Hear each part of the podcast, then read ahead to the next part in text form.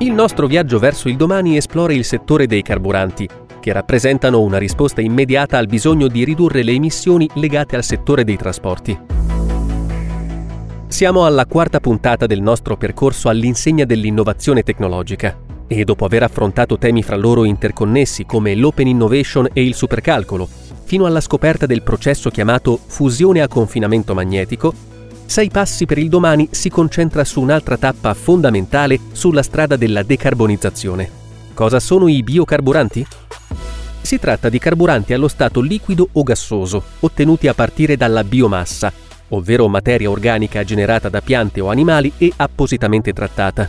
Possono essere utilizzati per alimentare motori a combustione interna, ma i loro campi di applicazione, complice proprio l'innovazione tecnologica, si stanno espandendo velocemente coinvolgendo anche la generazione elettrica e termica.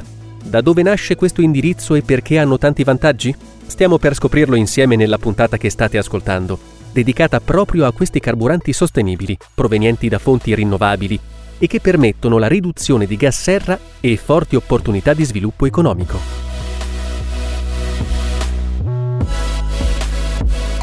Sei passi per il domani. Quarto episodio. Il quarto passo i biocarburanti.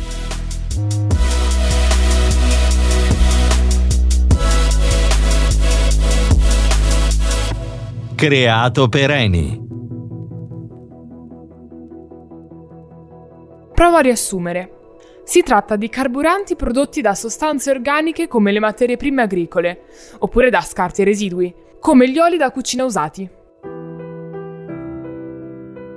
Sì Giulia, i biocarburanti hanno numerosi vantaggi. Contribuiscono alla riduzione delle emissioni di gas serra nei trasporti, sono più sostenibili e, non ultimo, concorrono allo sviluppo economico, rilanciando la produzione agricola locale, soprattutto nelle aree rurali, abbandonate o soggette a fenomeni come la siccità o l'inquinamento. Eni ha individuato alcune coltivazioni, come il ricino, che non prevedono un cambio di destinazione d'uso del terreno e che non sono in competizione con la produzione a scopi alimentari. Si tratta di agri-feedstock che possono essere coltivati in aree degradate o raccolti da alberi spontanei, come il croton, o risultanti dalla valorizzazione di sottoprodotti agricoli come il cotone.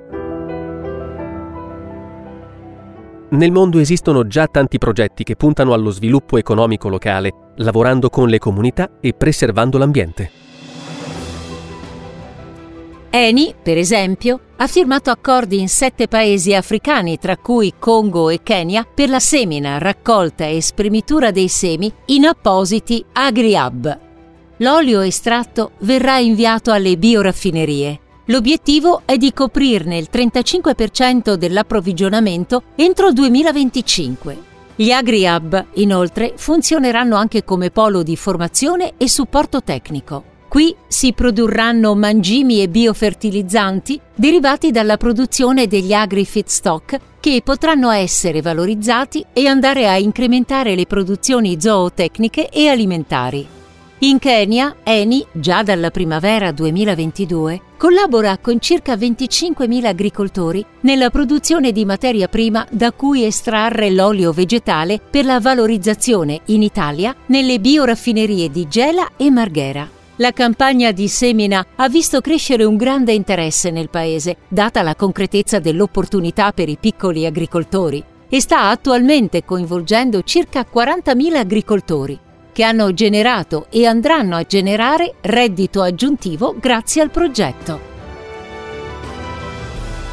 Mi sembra molto importante l'impatto sociale ed economico sulle popolazioni rurali. In questo modo si possono creare nuove opportunità economiche e promuovere lo sviluppo sostenibile. Sì Giulia, è proprio questa la direzione intrapresa. Eni ha anche avviato sperimentazioni e progetti in Italia. Qui nel 2021 Eni e Bonifiche Ferraresi hanno creato una joint venture per la promozione e la crescita delle iniziative agri-feedstock. Questi progetti, avviati in Sardegna, coinvolgono i partner nella valutazione e nella selezione di sementi per la produzione di agri-feedstock da circa 30 varietà diverse di piante oleaginose su un'area di 15 ettari.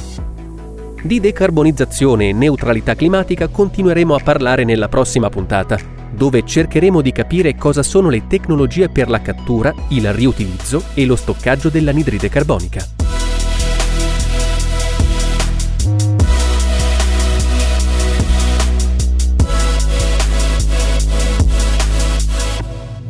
Sei passi per il domani. Creato per Eni.